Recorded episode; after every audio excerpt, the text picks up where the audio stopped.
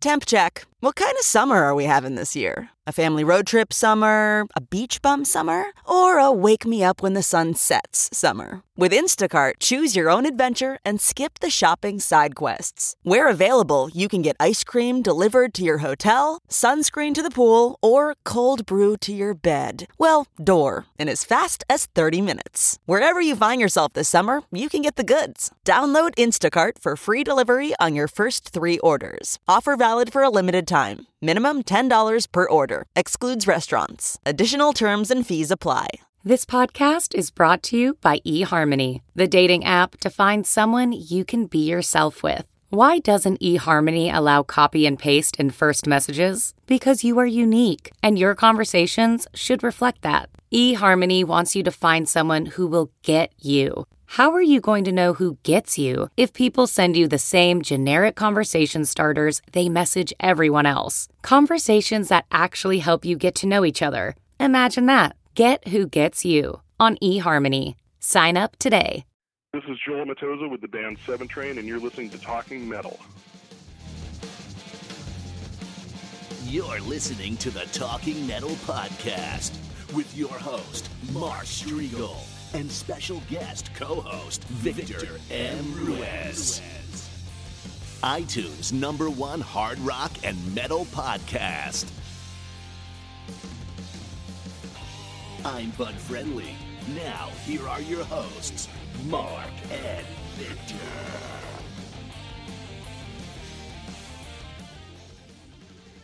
Welcome, one and all, to another episode of Talking Metal Live. Yo. Victor over in Spain and over in somewhere on some snowy mountain, Mark Strigl. Yeah.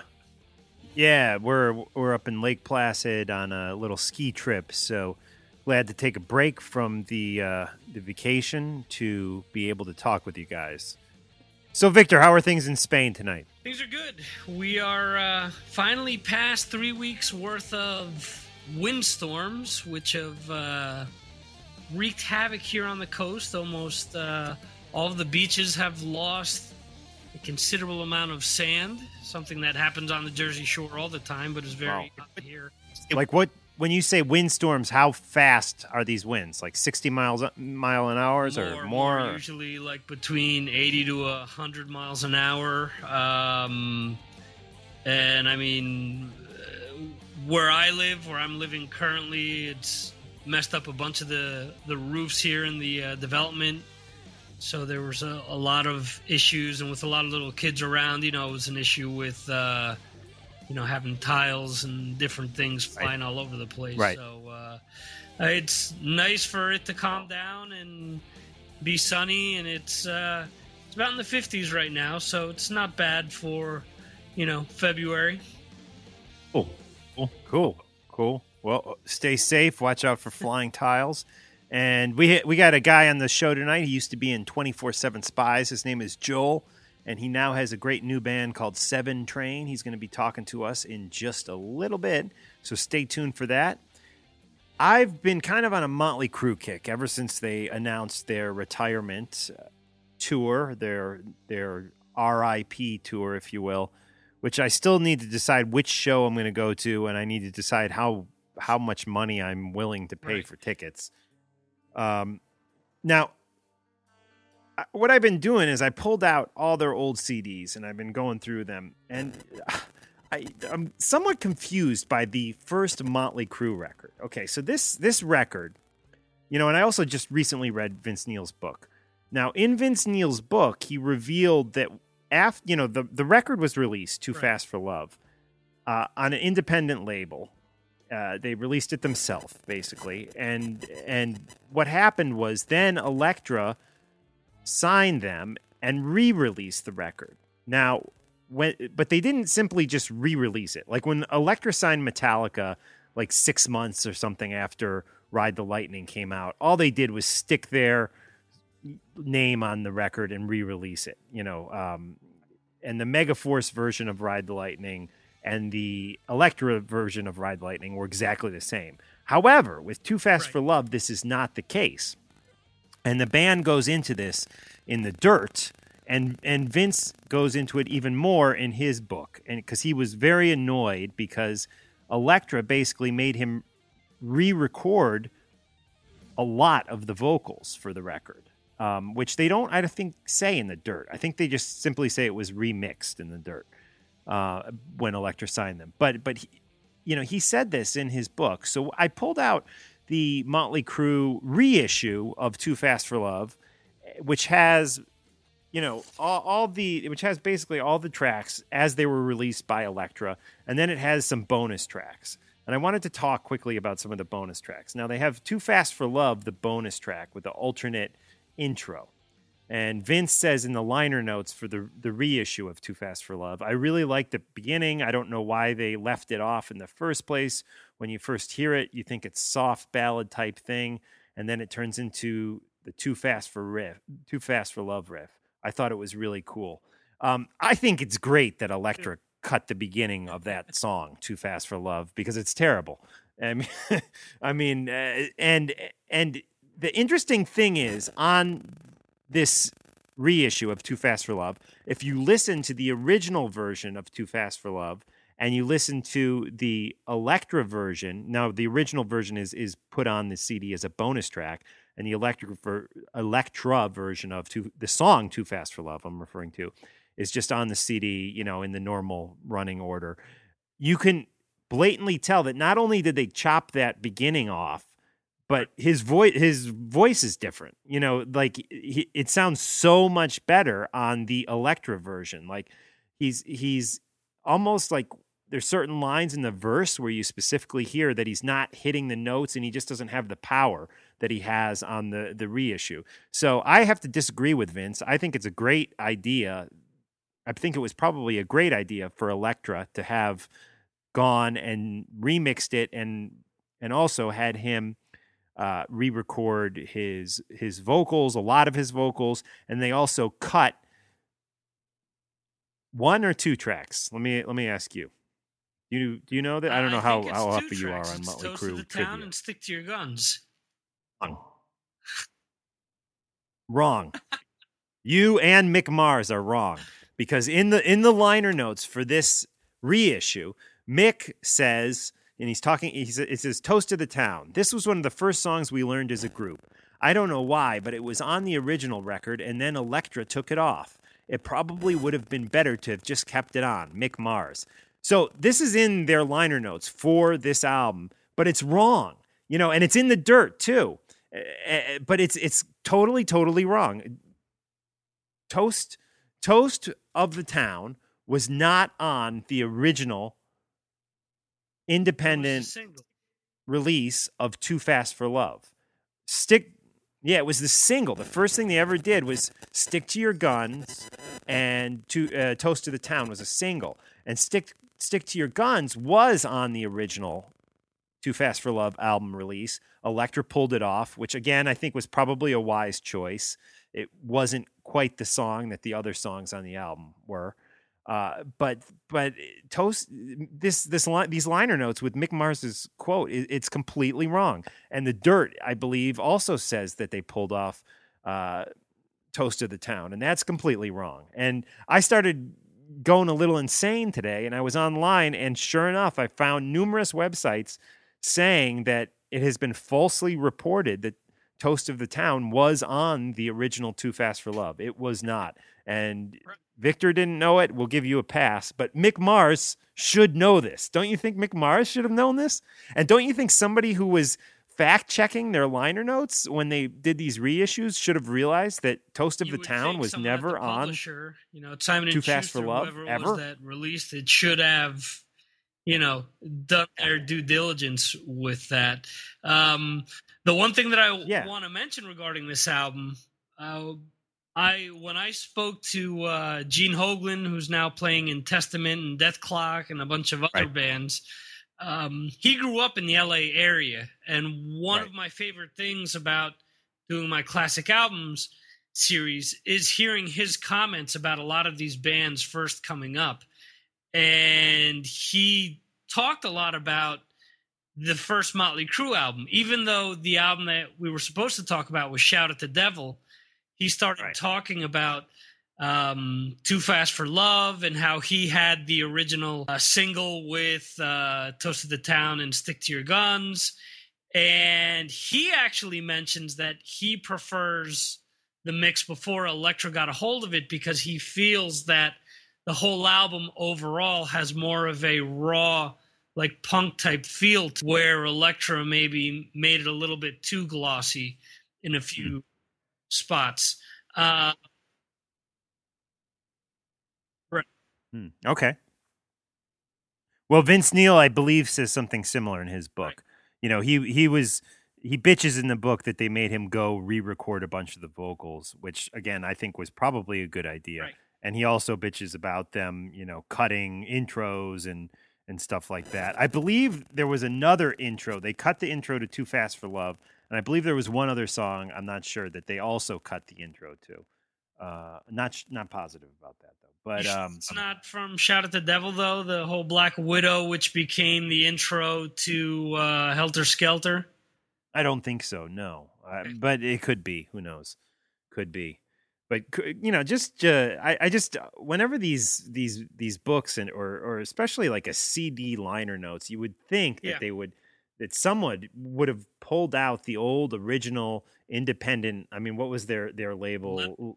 Leather, like or that, yeah how do you pronounce I, it? I always would say leather, even though it was pronounced leather, leather. Yeah, know? it has that U in there. I didn't know if it was leather or luther, but whatever. Yeah, probably leather. But uh, you'd think somebody would have checked that out.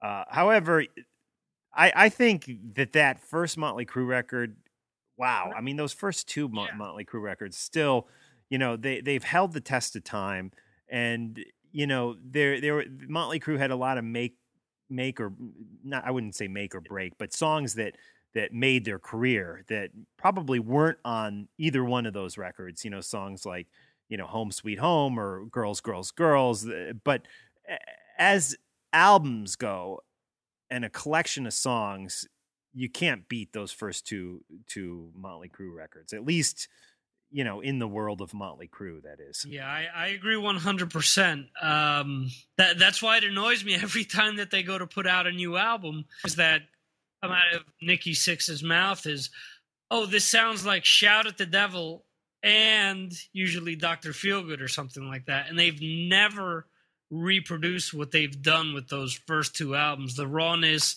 the hunger, the songwriting. Um, you know, it's, it's package. And actually, after that, they started tuning differently as well. So there's a bunch of different things that I think play into the whole, you know, sort of. You think they started tuning differently? Like in what way? Yeah, absolutely. Uh, Mick Mars, after Shout at the Devil, started tuning his oh. guitars differently because so he that, was tuned um, to full like he did uh, on those first two records i believe he is tuned an entire full step down yeah i don't know how right. maybe he started doing drop d or something after that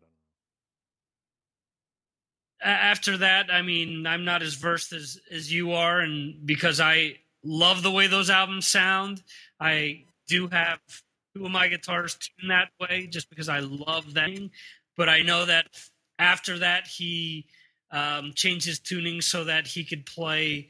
Um, I guess it's what open chords yeah. is that the correct right, right, right. term? So that he can actually have to, uh, you know, so that with one, it was he could basically play a, a, full chord instead of having to incorporate multiple fingers for a lot of these tracks. So even when you hear them live, they do sound slightly different as a result. Gotcha. Cool. Well, you know what? We're running a little short on time, Victor. So let's get into Toast of the Town by Motley Crue right now. And before we do that, actually, real quick, if you want free Stryper tickets, guys, email me at mark at talkingmetal.com. This is for their New York show on April 18th at Stage 48. Stryper tickets free for you, the Talking Metal listener. I got four of them, so hit me up, guys. I'll give two to each, uh, two to two per person. Um, breaking news Bill Wang on Facebook is saying Ace is calling into Eddie Trunk to make a special announcement on the Rock and Roll Hall of Fame tonight. That should be interesting. We got to get John on the line later, see if he has any inside info that he won't tell us about. And let's uh, let's get into Toast of the Town right now. followed by a little 24 7 Spyz, followed by our conversation with Joel.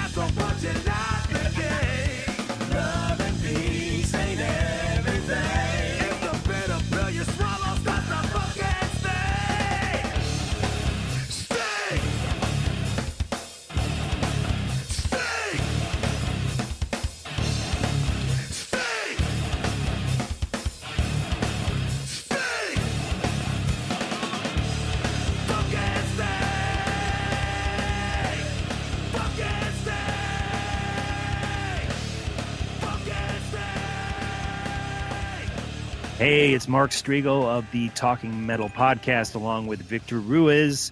And on the phone, we have Joel Maitoza of the band Seven Train. Joel, how are you? Hey, hey, doing good, man. Thanks for having me. You bet, man. Thanks for joining us. The song we just heard coming into the interview was called "Love and Peace" with with you on drums, and it was for, by Twenty Four Seven Spyz, featuring Doug Pinnick on vocals, off the heavy metal Soul by the Pound album, which was uh, the the first album that Twenty Four Seven Spyz really did as a, a trio with with Jimmy Hazel stepping stepping up his role and and bringing on uh, the vocals. Any memories of that album and that uh, place in time for Twenty Four Seven Spyz? Absolutely, yeah. It was a it was a blast. I mean, it was it was an interesting time. We were uh, we actually cut those tracks. Um, for a European version of that record, which was called Six. Um, and then it released in Europe, and then uh, the American release was Heavy Metal Soul by the Pound, um, which featured, I think the Six version had uh, a couple of covers on it. Seven and Seven is by Love, um, and a couple other tracks. But yeah, it was cool, man. It was nice to go uh, go out. We we called the tour uh, Three the Hard Way, and we went out to Europe for like three months, and I think we only had like two or three days off in three months in the whole run. Wow.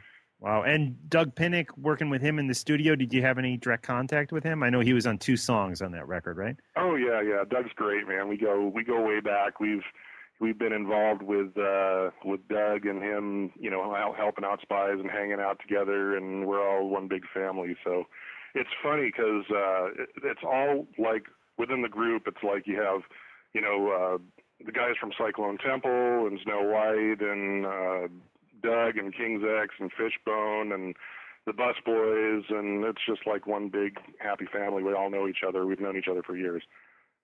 Excellent. Excellent. Well, that was all in the past. Let's talk about what's going on currently with you. Seven Train. You guys have a self titled debut that just came out this week. And yep. tell us a little bit about Seven Train. How long have you guys been around? You know, the the band as it is right now has only been about uh, a little over a year. Um, in actuality, uh, Eric and well, let me go back a little bit. So it started out as we had a good friend of ours pass away um, down here in in the San Diego, California area um, in 2012 uh, by the name of everybody called him Big Vinny. He was a sound guy and a bass player, um, reputable guy around San Diego, and he was a, all you know a friend of ours. And everybody in Seven Train has pretty much been you know friends for you know 20 years or more, and we all kind of decided we should probably do an album together because we went there and did the memorial show for him to help uh you know Vinny's family with uh funeral costs and and expenses and stuff. And you know he didn't have any insurance or anything. So um a bunch of local musicians got together and and played the show down there and uh at a venue in San Diego. And it it went over great. And we thought you know let's do a record. Let's go in and have some fun. And so these songs kind of came together and some of the stuff was pre-written and went in and knocked it out. And that's how you have the band.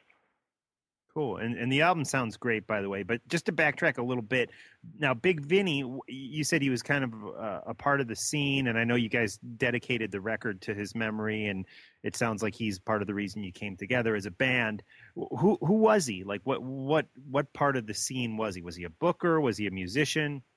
He was a he was a musician and a sound a live sound technician and it's like everybody knew him. He came from back east. He was originally from new york i believe and moved to san diego years ago. And uh literally if you were doing sound if you were playing a venue he was doing sound at it or he was there. You know it was like he was always helping in some way shape or form. He played bass in a couple of bands.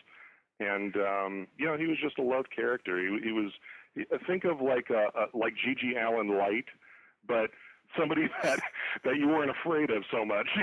right, right. But he was a great guy. You know, he was really cool to hang out with, and he was always at the parties. And um, unfortunately, he had uh, he had a seizure, and um, it, it got the best of him, and they found him oh, the next damn. morning. So you know, we had to do what we could. We had to get together and do what we could for his family and and, and give him a proper send off. And that's why we de- dedicated the record to him. Because if it wasn't for him, in actuality, the musicians probably wouldn't have gotten together and done this record. So, oh, interesting.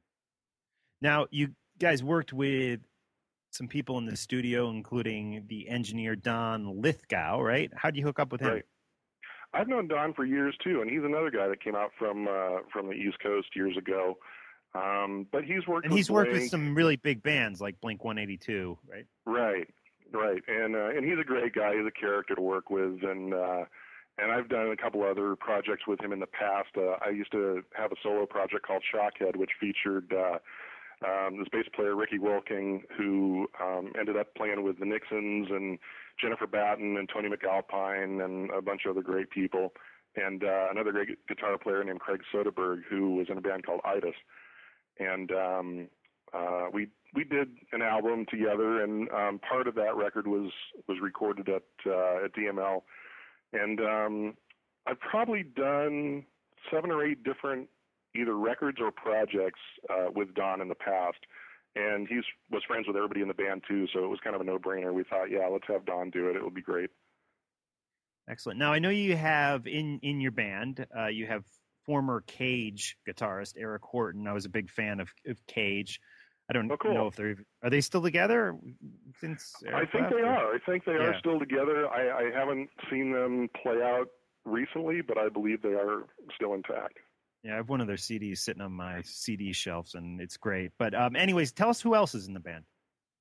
Um, yeah, so Eric's playing guitar. Uh, another great guitar player named Jeff Parimba, uh, and they trade off on the leads. So it's funny because we've had some uh, some reviews, and and Eric gets the credit for the leads Jeff plays, and Jeff gets the credit for the leads Eric plays. so we said on the next record maybe we have to do the old school uh, Judas Priest thing where we divide up the leads and say who's playing, you know, the first lead and the second lead.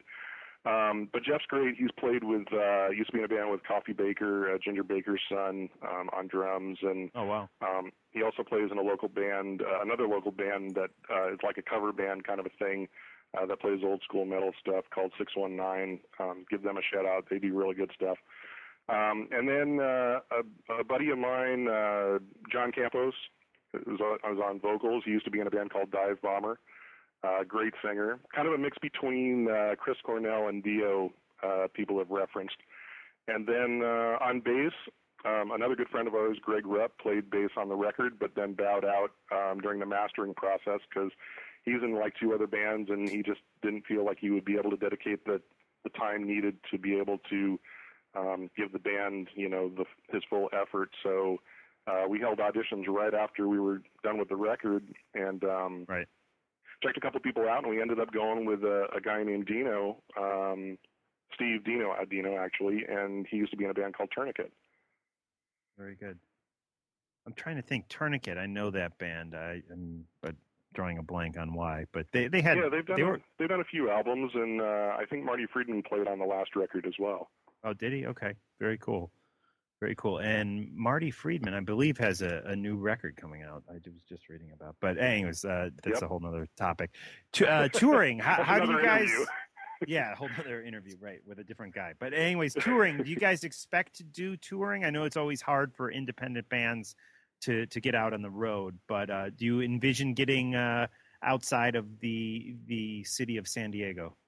Yeah, we'd love to. Actually, we're we're booking shows right now, um, mostly on the West Coast. We're we're looking at doing a, an Arizona date, um, Las Vegas, Sacramento, San Francisco, uh, heading up the West Coast up to uh, Seattle. So we're looking at doing some some shows probably between now and summer um, on the West Coast, and then hopefully by the Great. end of summer, um, you know, we'll try to branch out, do some U.S. dates.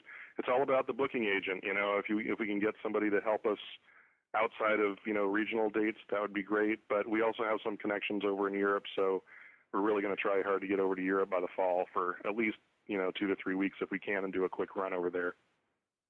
Excellent, excellent. Well, I wish you guys all the best of luck. The album sounds great, and I know it's always hard for independent bands. So, uh, you know, again, best of luck, and let's let's hope something uh, happens because you guys seem to be delivering the goods. Thanks so much, man. I really appreciate it. One final question, a couple final questions back to the circle back to the twenty four seven Spyz uh, days, if you will. When's the last time you spoke with Jimi Hazel?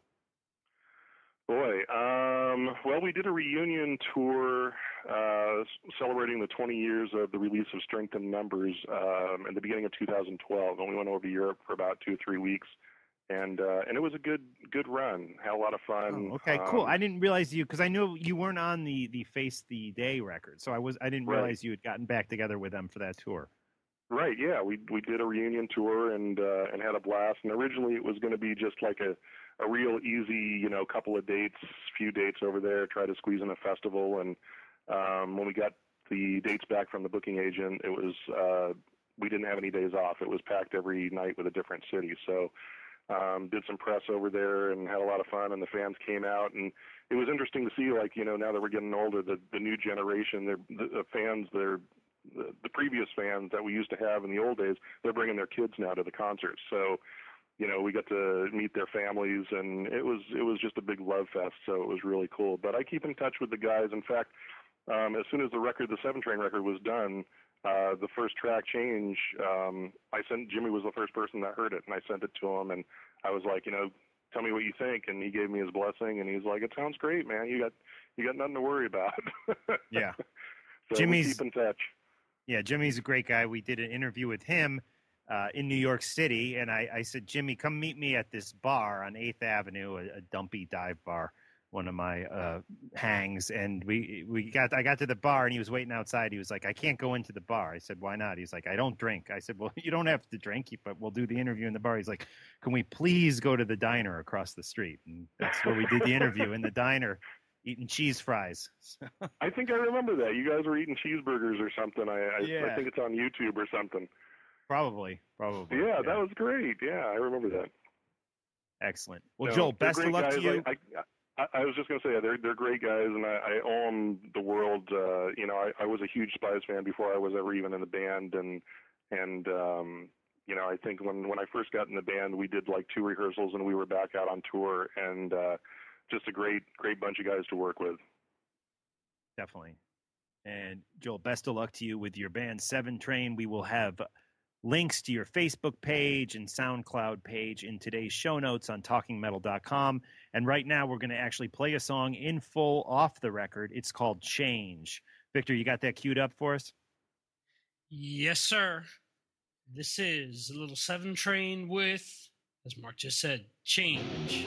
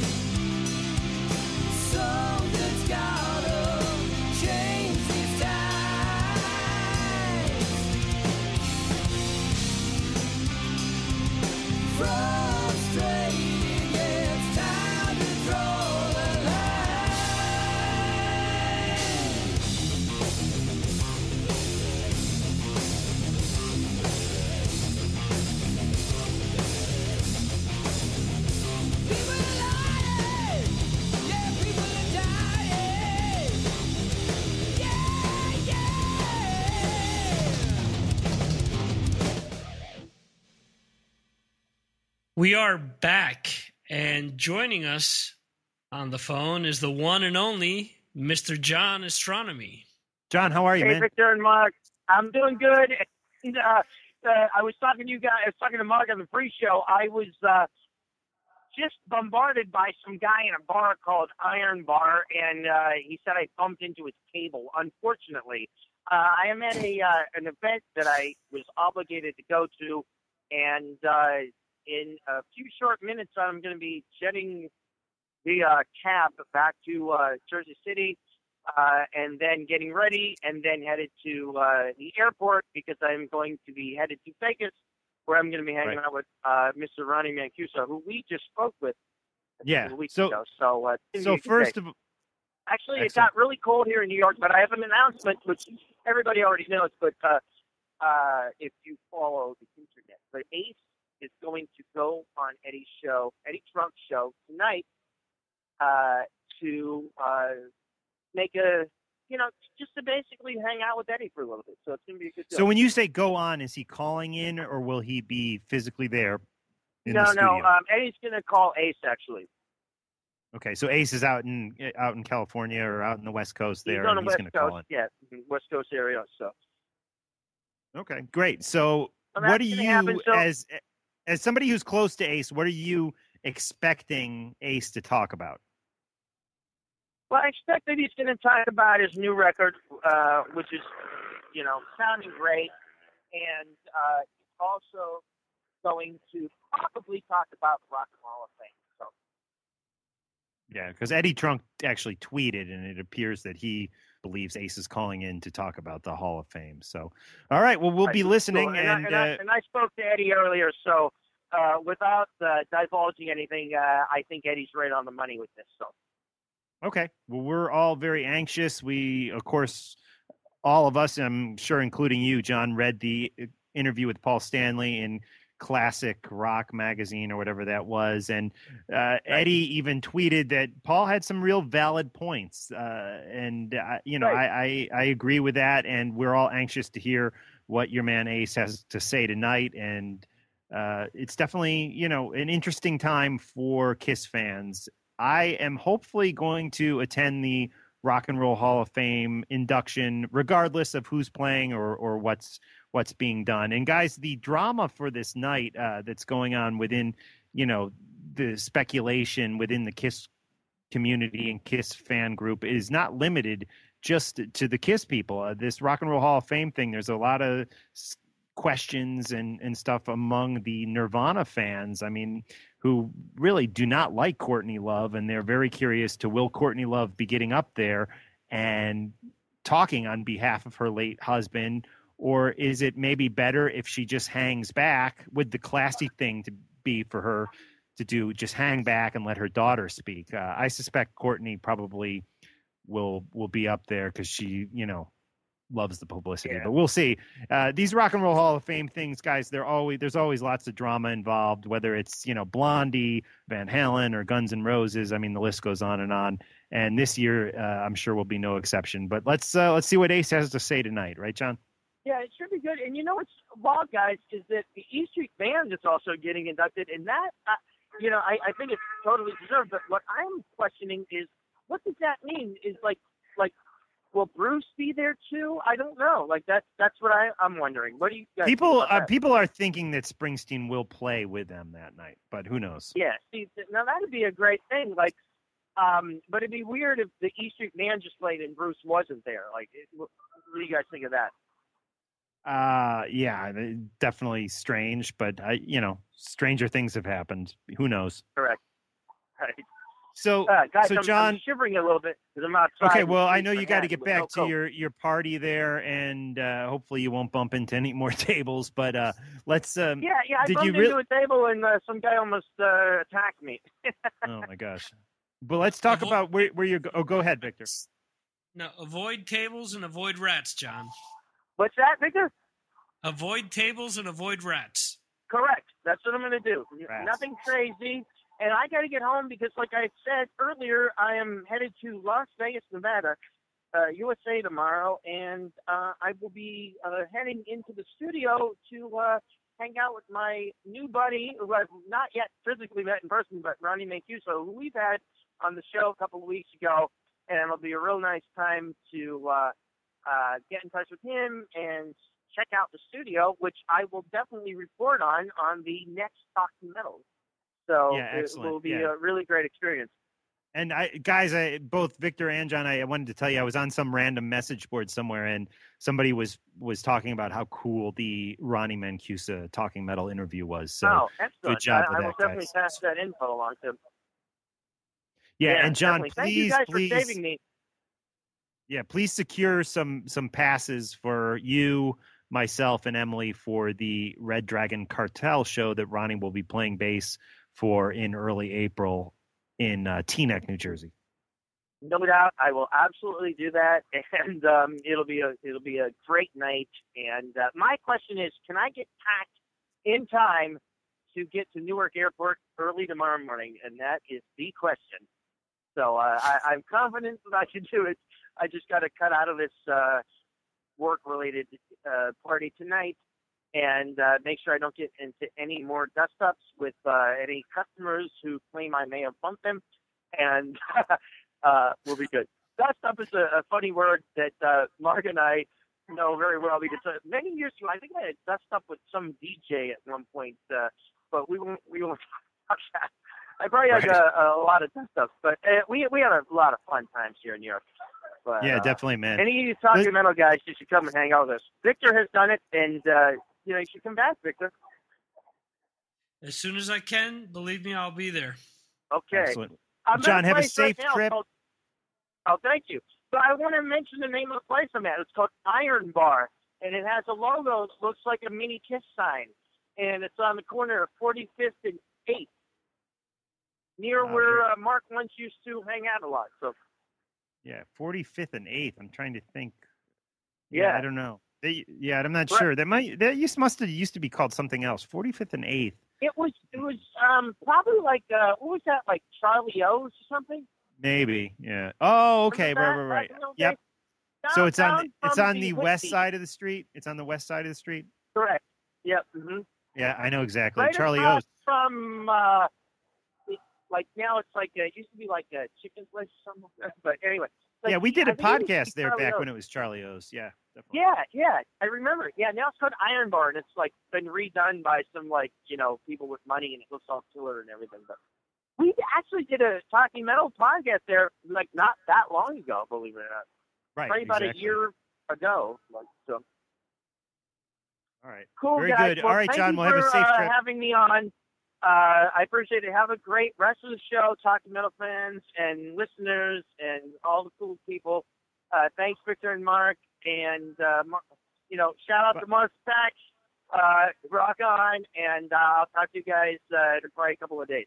Yeah, and real quick, John, I was on the phone with Mike Davis today for almost an hour. Oh, yeah, I heard And- about this. Yeah. and uh, he sends he sends his love. He says hello. Oh, tell him I said rock and roll forever. Uh, what we did was amazing, and it, it will never be matched by anyone.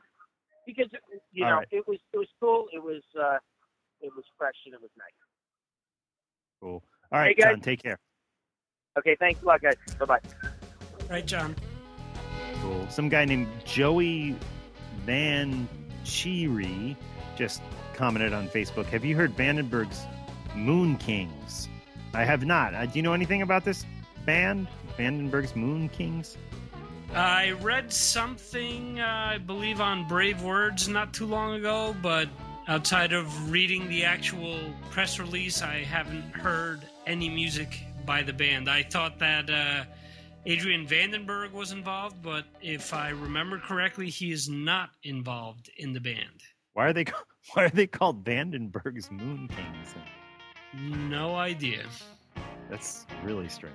Uh, hmm. Interesting. We're gonna have to check that. Are, are you sure? How could he not be involved in the band? Let's see, maybe I'm. Well, then again, you do have uh, Tony Danza's tap dance experience or whatever, and he is Right. part of that. That's there you go. Guys, I wanted to let you know that Paul Stanley was recently in the studio, in the recording studio, recording his voice, reading his own book, which will be released soon. And I'm excited by that because I use Audible.com. Now, Audible is where you can go and listen to books. And I'm, you know, hearing that Paul was reading his book means most likely it will someday soon be on Audible. And I will be able to download it to my phone and listen to his book with him reading it, which is great. And Audible, remember, it's the leading provider of audiobooks. And Talking Metal listeners can download a free ebook on us and get an extended free trial of the service by going to audiblepodcast.com slash talking metal. I'm going to have that linked through today's show notes on talkingmetal.com. We have another sponsor, Squarespace. Squarespace is the all in one platform that makes it fast and easy to create your own professional website or online portfolio. Use offer code ROCK ON when checking out. That's R O C K space O N. All right, guys. Thanks for supporting Talking Metal by supporting our sponsors. Back to Victor. I am 100% wrong again. Uh, uh, aside from being wrong with the Motley Crue question, the lead guitarist of Vandenberg's Moon Kings is Adrian Vandenberg. So, Okay, well that makes sense. so I read the Yeah, and the Motley Crue question I gave you that was that was uh, a setup. I would, you know, I mean, even Mick Mars got that question wrong, so you can forgive yourself for Yeah. that. Yeah, yeah. And even I, technically, everyone in the band got that question wrong because they have it listed that way. I believe they have it listed that way in the dirt. right. So That that goes back to the old um, D- Dave Chappelle's uh, skit there with uh, Rick James. Uh, although cocaine wasn't the only thing that the crew was probably taking, whatever they took Right. was a hell of a drug enough for them to forget even their own music. So There you go. And by the way, Marty Friedman, the legend, does return this spring, 2014. Mentioned this in our interview with Joel. He does indeed have a new album coming out. It is Inferno, and it has Alexi Laiho is on it. Jason Becker.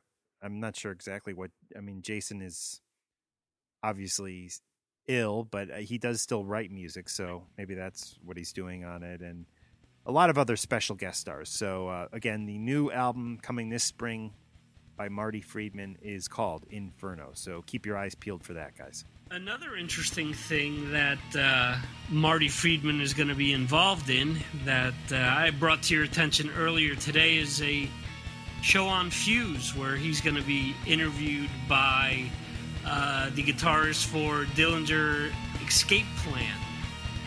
Um, Yes.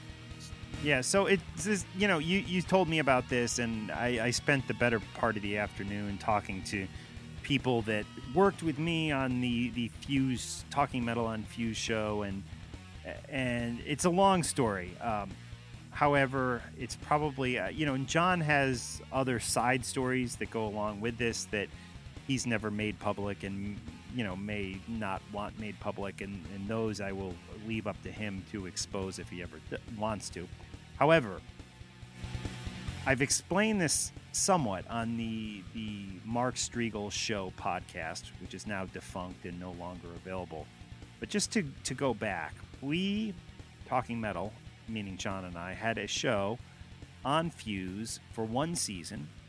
Yeah, we did technically eight episodes, seven which aired on the Fuse network, one which was like an online bonus episode. And this happened in 2000, late 2007. It, the first one was on, and the uh, it, the remaining new episodes I think premiered up until probably like May in 2008. They were debuting sometimes like a new episode every other week or every three or four weeks, depending. And it did well. Now, you obviously wouldn't think that because we never did a second season, but it did do well. And Fuse continued to rerun it until 2010, early 2010. And they would do crazy stuff like put us up against that metal show.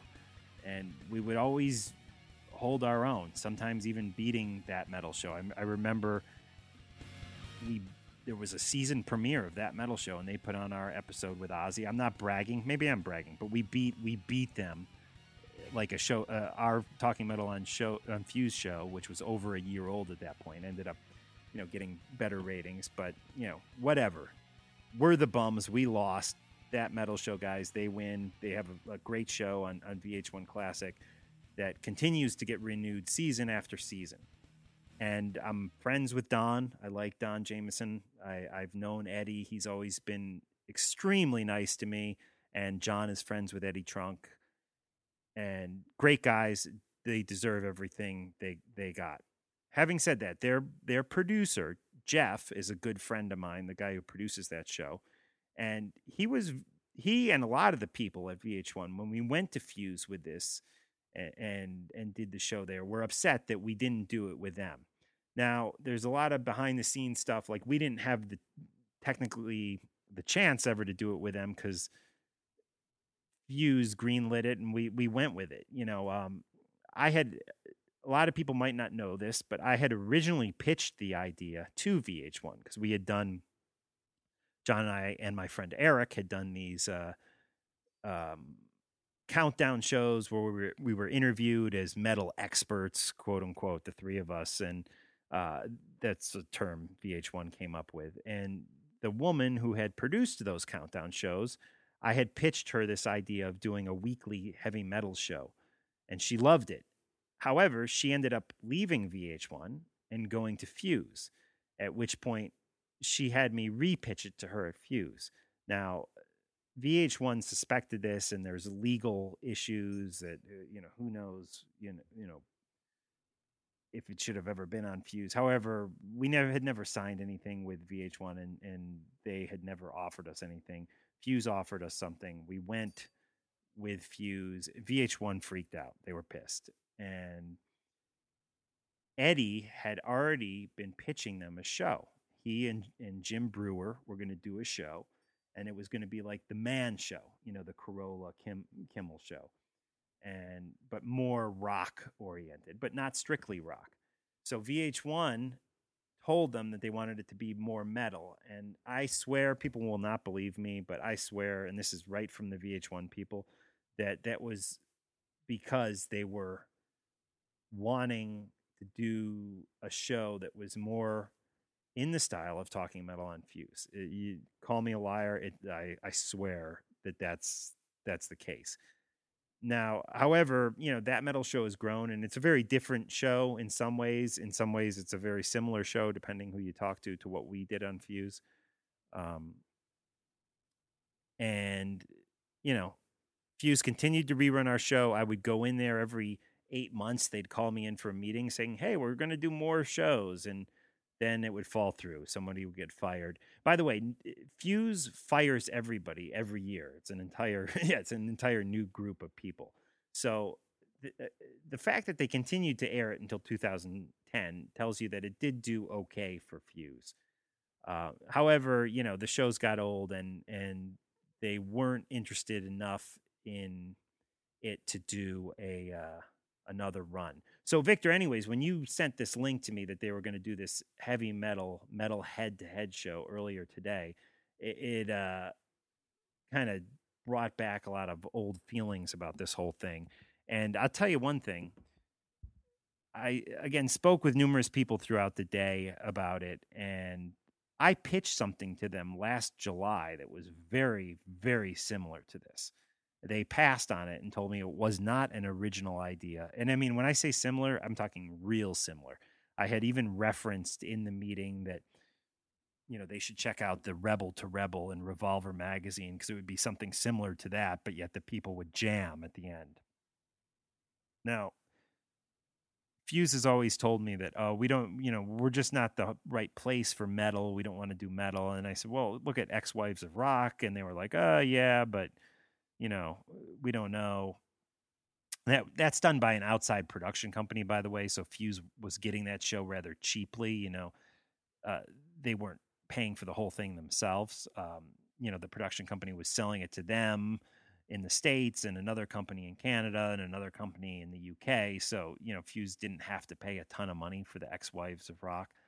Uh, but I, I use that as an example of why they should bring talking metal back, and they just didn't go go for it. So when you sent me this link, I was shocked that okay, wow, Fuse is going to do a, another heavy metal show. The fact is, they're not. It's they're only airing these on their website. I don't know if you caught that, Victor. I saw that the first episode was going to premiere um, on the website, but I Yeah, but I figured. I think it, I read web series. Uh, let's see here. Yeah, you're right. A web only show. So that means that they're going to get a couple thousand views these episodes. So I'm curious did Fuse take the idea that I gave that I pitched to them that they told me was not original enough last July and make a make a show out of it or did some other outside production company produce this on their own and in a la- after not being able to land a television show they're throwing it up on Fuse Fuse's website a place that has zero visitors I mean, it's like you know, it's it's a it's a graveyard, the Fuse website. But so I don't know. I don't know. It's all I'm all I'm still researching it. I'm all very very curious about it. But I can't help but think that I planted the, the seed for this idea, and we'll find out more soon. Um,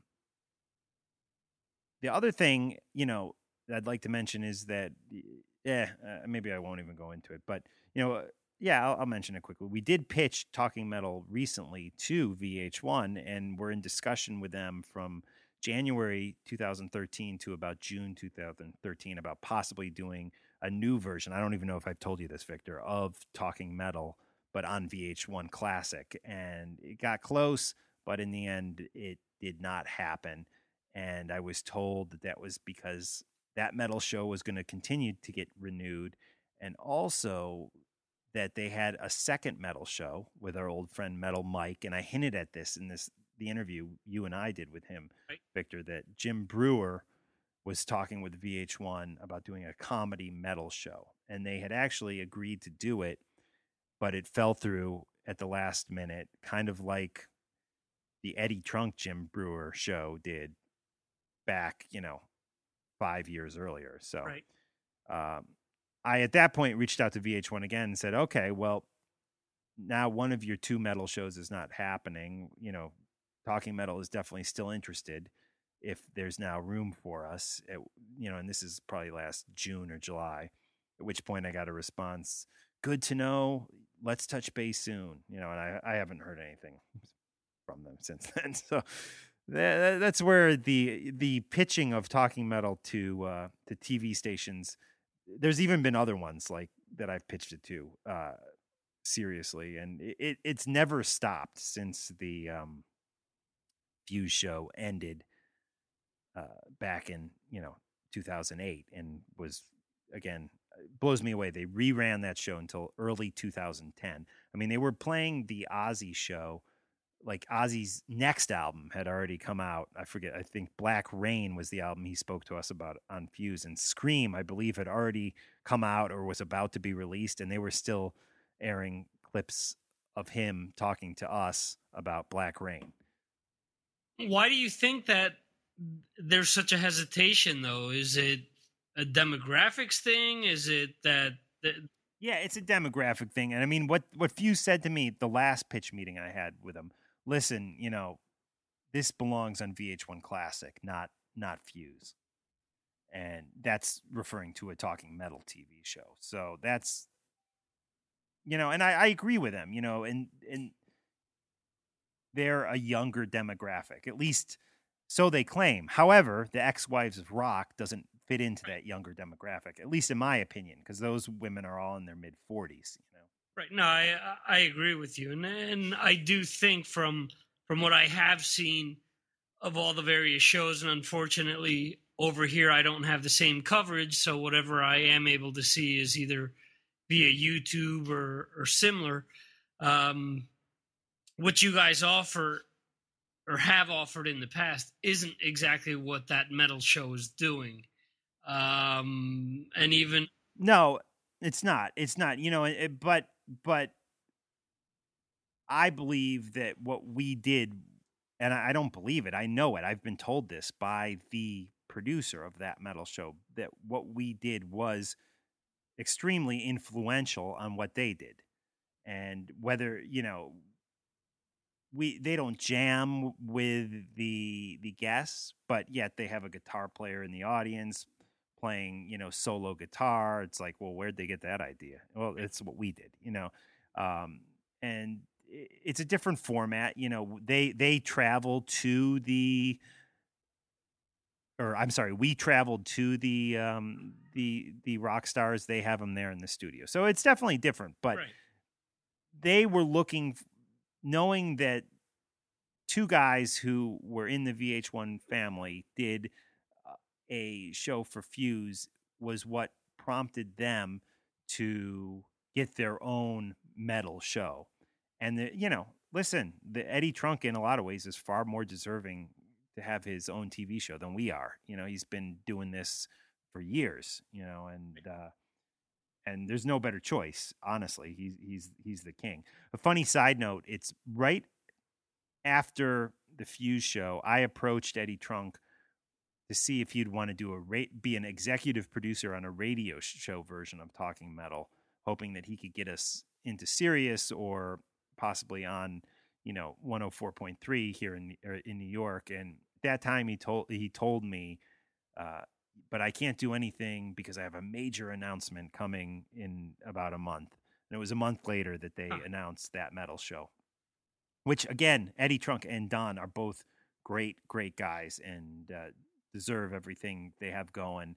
And I think I think they do a good job with those those Right. shows. Uh, I remember back on the old forums, a lot of people were were slagging them for you know, um, well, for talking metal no longer being on Fuse or not being renewed, and and them continuing with what they were doing on VH1. But I mean, obviously, I I, I do think that there's room for multiple shows because again, you know, they they aren't doing the same thing that uh, that you guys were doing, and and vice versa. And I think if they were smart, and I don't know, I'm not a TV executive, but there there's so much that I think um, you know there, there's a much broader net that they can cast to bring in different types of people to watch both shows. I would think, and you know, I, I don't know. I, I just think the jam aspect of what you guys did was was that one thing that really hooked a lot of people in,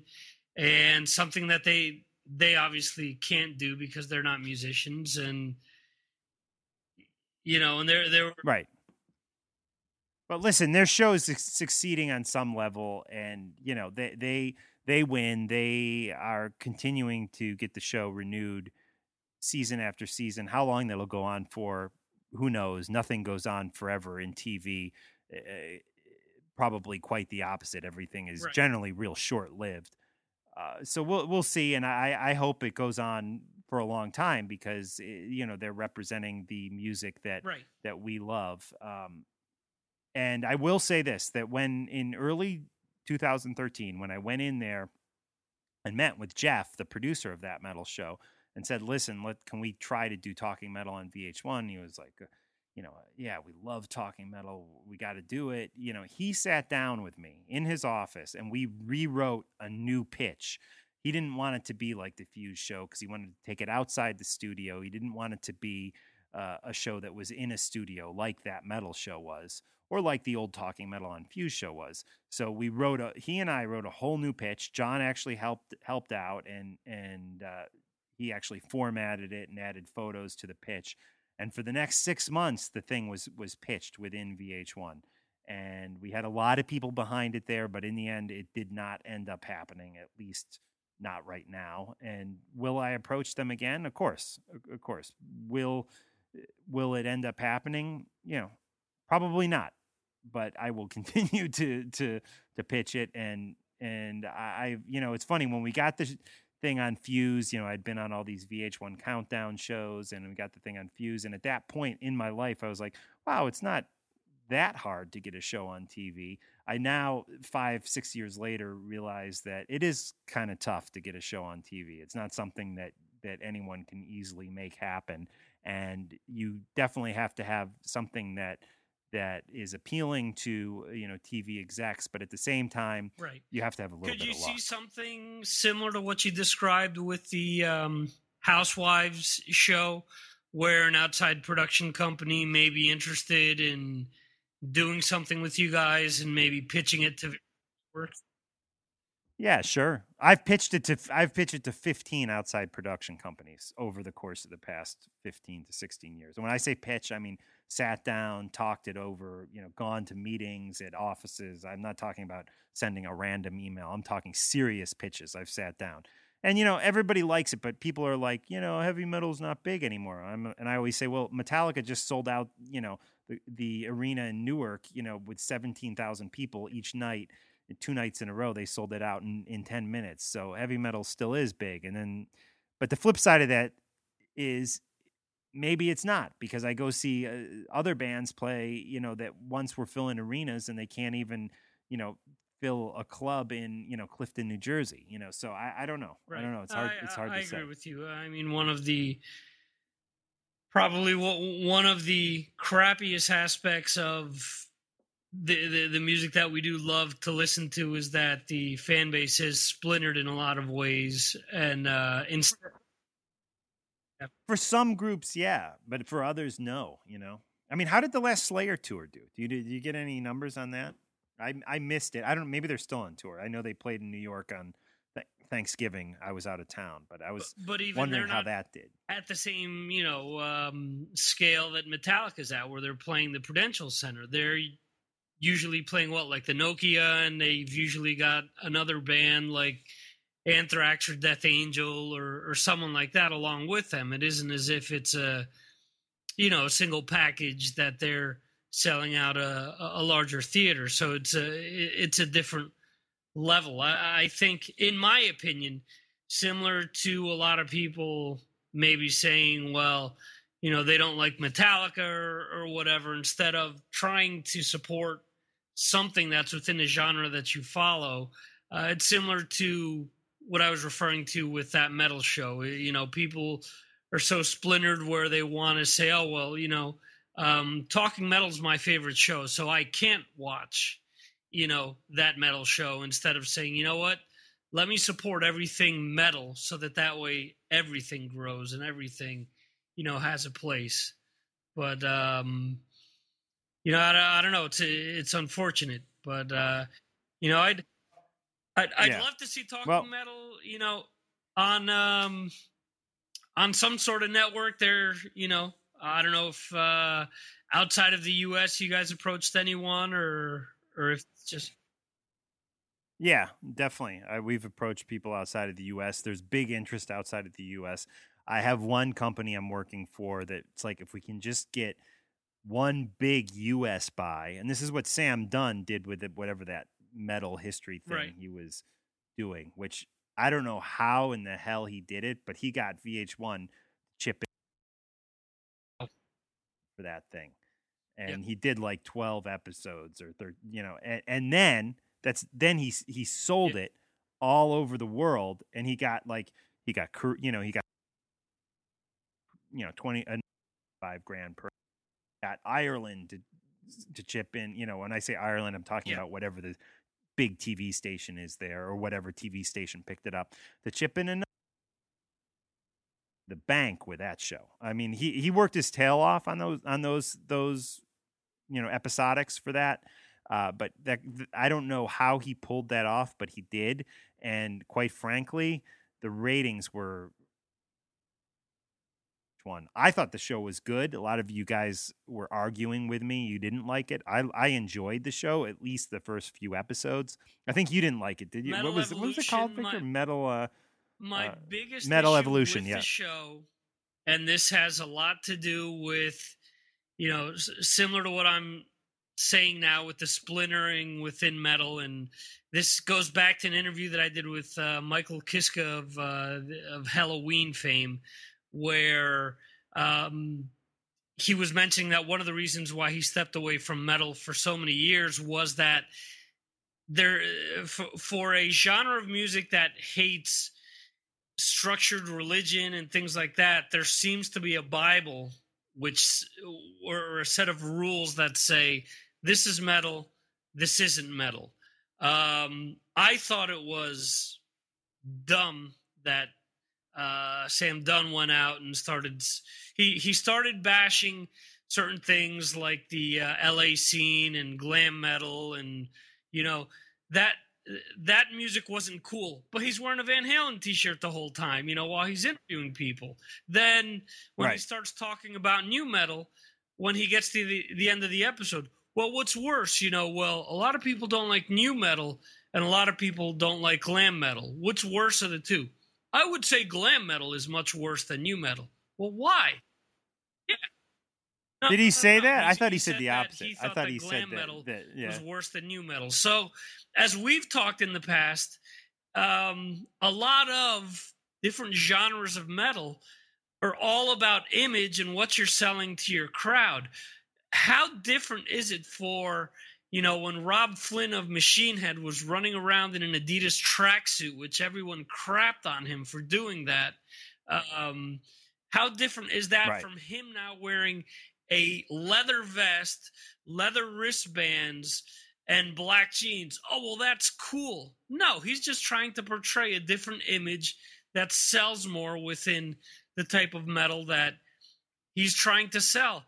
That's no different than what, you know, they were doing in LA back in, you know, the late 80s. It's no different to what alt metal bands were doing in the mid 90s with, you know, dyeing their hair red and trying to be as Marilyn Manson as possible. And, you know, all types of you know metal there there are different waves and different evolutions that come along. And you have bands you have three four five bands that are the leaders of the pack everyone else follows i know a lot of people get on my case when i say the first Korn album is one of the most influential albums to come out in the 90s not only because the image but Oh, I agree with that. Everyone and their mother started playing seven string guitars, started tuning like them.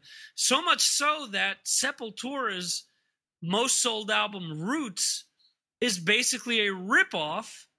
When when did Roots come out? And so Came out after the Roots first Korn record. out uh, after the first Korn album came out.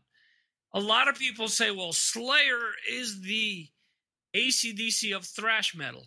I, I love that Roots record, by the way. I mean, I'm not like a crazy expert on Sep- Sepultura, but that record, Roots, I I freaking love. Oh yeah, I love.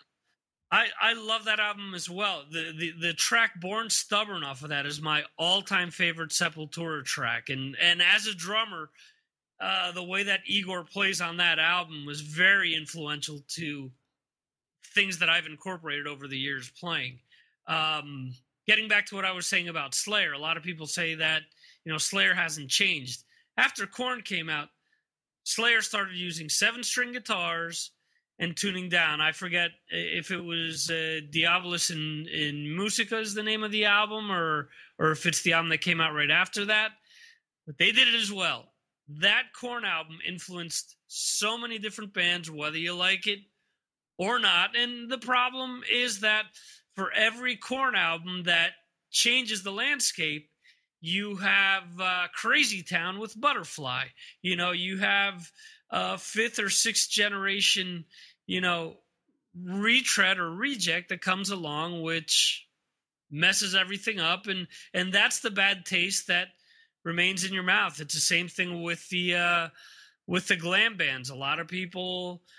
You know, um, we're, we're talking about the first two Motley Yeah. Crue Yeah, albums. Bill Wang on You know, Facebook, they- by the way, is pointing out 1996 is when Roots came out, and it was produced by Ross Robinson. Yeah, so that's kind of interesting, and definitely pulls in the the Korn connection. Did Sepultura target Ross because of the work he had done previously with Korn, or did Ross like Sepultura and kind of give them a little bit of the same sound that he gave Korn? Right. There's actually an unreleased track um, that was put out on, like they put out two special editions of Roots, and one of them has a track that actually has Jonathan Davis on it as well. So you know that furthers that whole thing. There's a track with Mike Patton called War, and there's another one with uh, uh, with Jonathan Davis, which I don't remember. Well, there's a the track on on um, Roots called "Look Away," which I believe features both Jonathan Davis and Mike Patton. Yeah, DJ? Lethal Okay. too. Yes. Okay, so hey, there you have uh, a Limp Yeah. Biscuit connection. uh, good stuff, Victor. Anyways, yeah. Um, and you know, let's let's just hope that we can continue getting some some metal on TV. Because I must say, when I first when you first sent me the link, a I was a little ticked because it's so close to a idea that I had pitched fused, eh, but. So that that ticked me off that hey are they using my idea without even giving me credit we don't know that. Um, the the I don't I, I need to investigate it further, quite frankly. But the the then later in the day, I realized, well, this is only a web series, and I got ticked off about that. So it's like, well, they get a show going with all these great heavy metal guys on it, and they only have the decency to throw it on their you know fuse.tv website that absolutely no one goes to. So um, Right. who, who knows? Yeah, si- similar to the uh, you know how they put the the, the, the proverbial uh, bullet in the head of Headbangers Ball. You know, just throw it out there on the web, and no one's gonna watch. So they essentially say, "Oh well, you know, this isn't th- this basically um, isn't marketable. It isn't gonna." You know, there's no return on investment on uh, you know this type of music. But if you're not giving it a chance, you know, how do you know what type of a a fan base you're you're gonna you know pull in um i mean i obviously haven't i haven't been in the states in a few years but last time i checked fuse out you know seeing reruns of michael jackson and the Wiz Right. 400 times a week i don't They they do play a lot of movies in- on on on Fuse, and that's because whenever they air those those movies, you know, whether it's you know Breakfast Club or or you know The Wiz with Michael Jackson, they they get numbers. They get people who don't even watch Fuse or even know what Fuse is, you know, channel surfing by, and and they. "Oh, I remember this movie, and they they sit there and they watch it for an hour, and that drums up their Nielsen rating, which means they can, you know, drum up their advertising. Sell You know, yeah. So so I I, I get it. You know, I and it, nothing. You know, as somebody who who spent a lot of time working in the TV business, you know, whether it's MTV, like why don't they play videos anymore, or or some others, you know, working at Sci-Fi, why'd they cancel Caprica? It's well because these are businesses, and it's like if if they're not making money, they they change things up and they do something different. They're not artists doing art for art's sake. They are big corporations that need to make money to survive and to pay their employees. So the reason MTV stopped playing videos is because you people out there stopped watching them and stopped giving them that rating. I mean, back in the the, the mid '80s, I mean, MTV was getting like a- crazy rating. I mean, they were they were getting like like you know a million viewers all the time. You know, now now they don't get in you know anywhere close to that. So you know, right mtv actually just went off the air here in spain Did it? it's it's it's become a pay channel actually because they wasn't self-sustainable si- similar to uh to to what you're saying they they converted it to 100% reality tv with reruns of jersey shore the british version of jersey shore and uh, more or less for lack of a better comparison the spanish version of the osbournes. Um and you know that worked for about two three years but now it's all it's gone to uh, a pay format as a result. Uh, i used to get a full music package here which had um four vh1s three different mtvs Right. and a bunch of other channels and those are all dead there's one vh1 now and there are two spanish based um music channels uh, that I mean just play pop stuff over and over and over again. I do get a satellite feed from England, and they have a a cool channel called Scuzz, which um, uh, Blabbermouth sometimes features interviews and and things, which which is great. But uh, same deal, a lot of repetition, a lot of commercials, and it, me personally, it drives me nuts. Yeah. Well, the thing Watch- is, I mean, just music in general. I, you know, the the these these stations are always going after the the the twenty somethings because they spend a lot of money on on things at you know from video games to you know fast food Right. and uh, whatever. And uh, I guess the question I have is: do, Does the younger generation still care about music in the passionate way that we did when we were kids, or has stuff become so devalued with you know illegal downloads and and just even the impersonal downloads you get on iTunes and and is, is it just is it just not an exciting thing anymore for young kids uh, and I don't know I don't know the answer to that question I think that it has diminished slightly for sure but I don't I don't know I think a lot. yeah, a lot. Yeah, I do too. You know, and you know, like a band like the Winery Dogs. When I go and when I went and saw them play at the Starland Ballroom in New Jersey, this is a band that to me is is fresh and new. Even though the guys in the band, you know, are are all in their forties. Uh, Billy Sheehan may even be older than that. Right.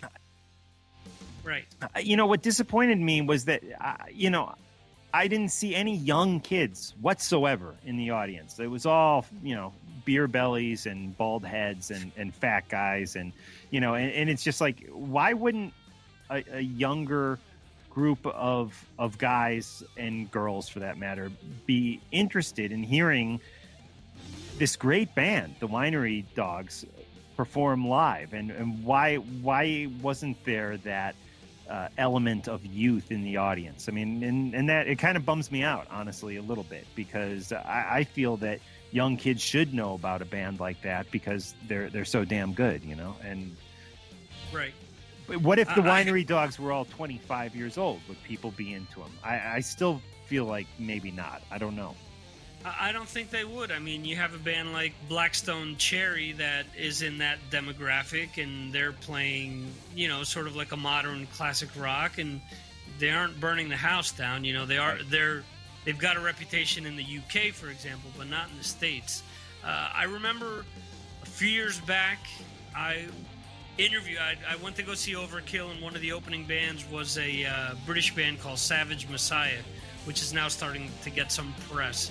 Um, at that time, the lead singer mentioned that he felt that downloads were no longer an issue, and that the real issue was YouTube and Facebook Okay. and things similar to that. And his theory was that a kid no longer had to go out and even go to iTunes and purchase something because he could just go to YouTube, find the songs that he wanted, create a playlist, and just play it on his computer, and that's it. He didn't have to purchase it.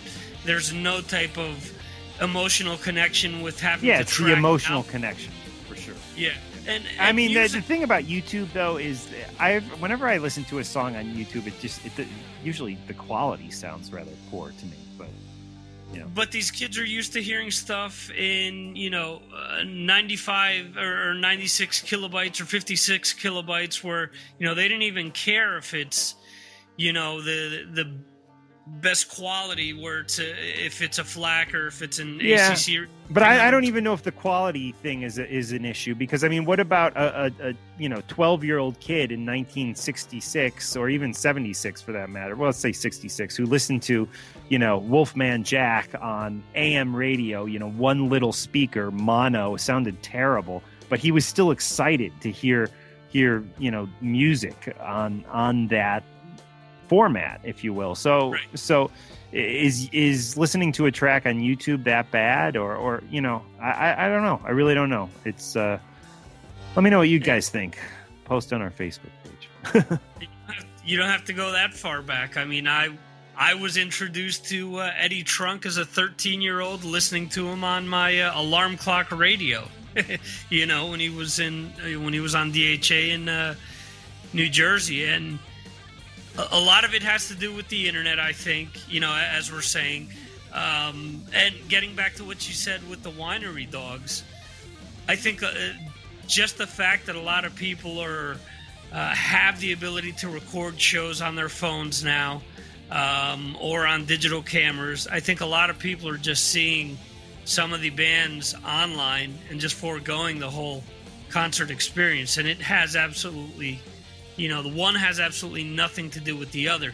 It has nothing to do with a, a you know, a, a DVD or a Blu-ray that's been produced and set up and you know sequenced a certain way and and mixed a certain way so that it sounds great on your TV or on your home you know cinema or, or whatever but i think it gets back to you know unfortunately people maybe uh and, and this goes with a lot of business um people taking free over over quality perhaps you know where all right well i can get my hands on it and this is good enough for me you know why am i gonna you know spend x amount to see someone if i can just throw them up on on youtube even if the quality isn't that great Right.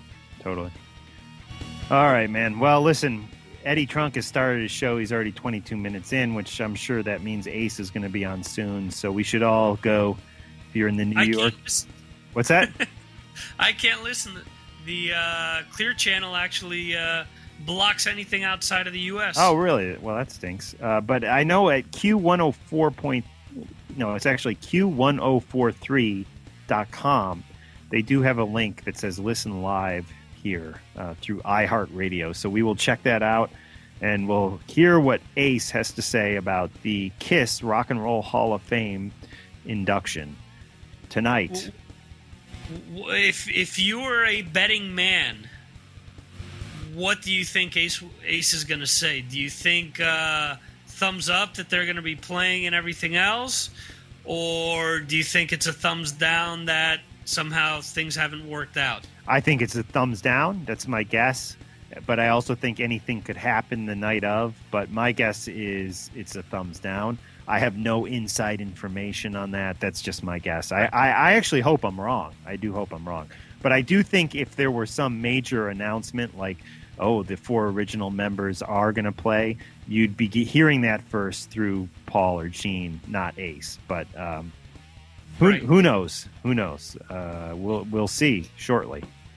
It's it, it's unfortunate, and as you touched on before, it, it just seems like the Rock and Roll Hall of Fame, outside of all the shenanigans that we've talked about on episode after episode, they look for drama, and similar to the Nirvana deal that you mentioned uh, with Courtney Love and all that.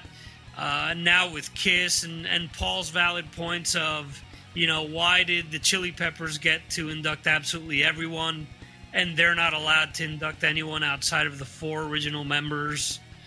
You know that to me is is is stupid, but it it is the Rock and Roll Hall of Fame, and at the end of the day, I don't know, just appreciate the band, appreciate the music that uh, that they put out, and ultimately, you know, whether they're in there or not, I don't think that's going to diminish. At least for me, it's not going to diminish my interest in their music. Yeah, well said. Definitely, definitely. And you know, I'm I'm curious to what people. You know, who we haven't heard from on this, Bruce Kulick, people like that. I'd like to. Obviously, we won't hear from from Vinnie Vincent, and I guess there's really nothing, nobody else left because Eric Carr is dead and Mark St. John is dead. So Right. But Bruce should be in there. I mean, there's no no questions asked. I mean, if if you look at it, for for as important as the original four were, if there weren't people to keep the name alive, I, I you know I don't think that that reunion would have been able to happen to the level of success. I know a lot of people are won't agree with me on that, but how many bands disappeared in the 70s or the early 80s, came back, had maybe one semi big tour, and that was it. Kiss in reality has maintained, you know, through its ups and downs, a sort of, I don't know, um, a sort of a legacy that they've been able to sort of tie things together. And yeah, the the original four obviously have drawn more money, but I don't know. It, it all gets back to everything being a business and a lot of people not realizing that aspect of of things and and I don't know. We could go on for Yeah. about another seven or eight hours. Bruce is just- a good guy. He he burned the flame. He kept things alive. He is Yeah. a part of some records that I personally think are really good. Are they Yeah. classic Kiss records like the '70s stuff? Eh, probably not, but they they are some damn good records. And uh, I I have a lot of respect for Bruce Kulick, and I do believe he should. He and Eric Carr for sure should Right. be included. And I mean the Vinny thing, uh, you know, I, I I could go honestly either way on that. I do think he contributed, you know, greatly to creatures and lick it up and somewhat to revenge. You know, um, I could go either way on him, but for sure in my book, Bruce Kulick and Eric Carr should also be included. And you know what? I bet if you asked a guy like Ace, he wouldn't have a problem with that. Uh, I, I don't know that for sure, but Ace always liked Eric Carr, and Ace to this day likes Bruce Kulick. You know, so uh, Right. there you I, I I agree, and and I mean, if you really look at it, getting back to the whole MTV thing, how many people were turned on to Kiss when Bruce and Eric were in the band? Yeah, you know? there some. You know, I mean, I, I I do think that it was a much.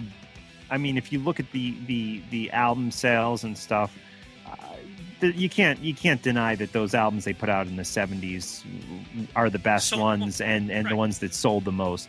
However, you're right. I mean, look at the song "Forever." You know, I mean, was isn't that their biggest hit? Is that bigger than Beth? I don't know. It's very close. You know, Reached number three, if I'm not mistaken, Yeah. Where I think was like number nine or, or maybe it's not like- bigger than Beth. I don't know, but it, it's it's close. It's close, you know. And I I have said this. I don't know if I said it on the podcast, uh, but I'd love to see this 40th anniversary tour where they they like the Stones brought out, you know, Mick Taylor for for a few some songs here and there. I would love to see Kiss do this 40th anniversary tour.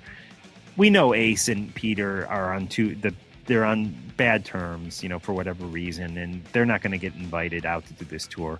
Why not bring Bruce out and have him play some of the non-makeup era hits with the guys? I think that would be a really nice touch. And people are like, "Oh, no one cares," but I think people do care. You know, pe- Yeah. people don't care about Mick Taylor, but when he's with the Stones, they actually do care. You know, it's it's Yeah. all part of the collective. You know, I, So- I, I agree. I, I mean, are, are you telling me that you know, as when the, for example, when the Kissology DVDs came out, I know a lot of people started saying, "Oh, well, this means they're going to do some type of package deal where, similar to what you're saying, they're going to bring out different members of the band from throughout the years to celebrate, you know, what the band has done." Um, I, I mean, as you just said, that would be the greatest thing as a diehard Kiss fan to have different, you know, parts of the set where Bruce comes out, does Tears Are Falling, does a few different tracks that he was involved with. Um, I don't know how you get Vinny involved in there, but you know, obviously he'd have to play Lick It Up and and things of that nature. And at the end, you bring everyone out. What surprises me is that they haven't done that for the cruise because with the cruise you're dealing 100% with diehard fans that are shelling out thousands of dollars Right.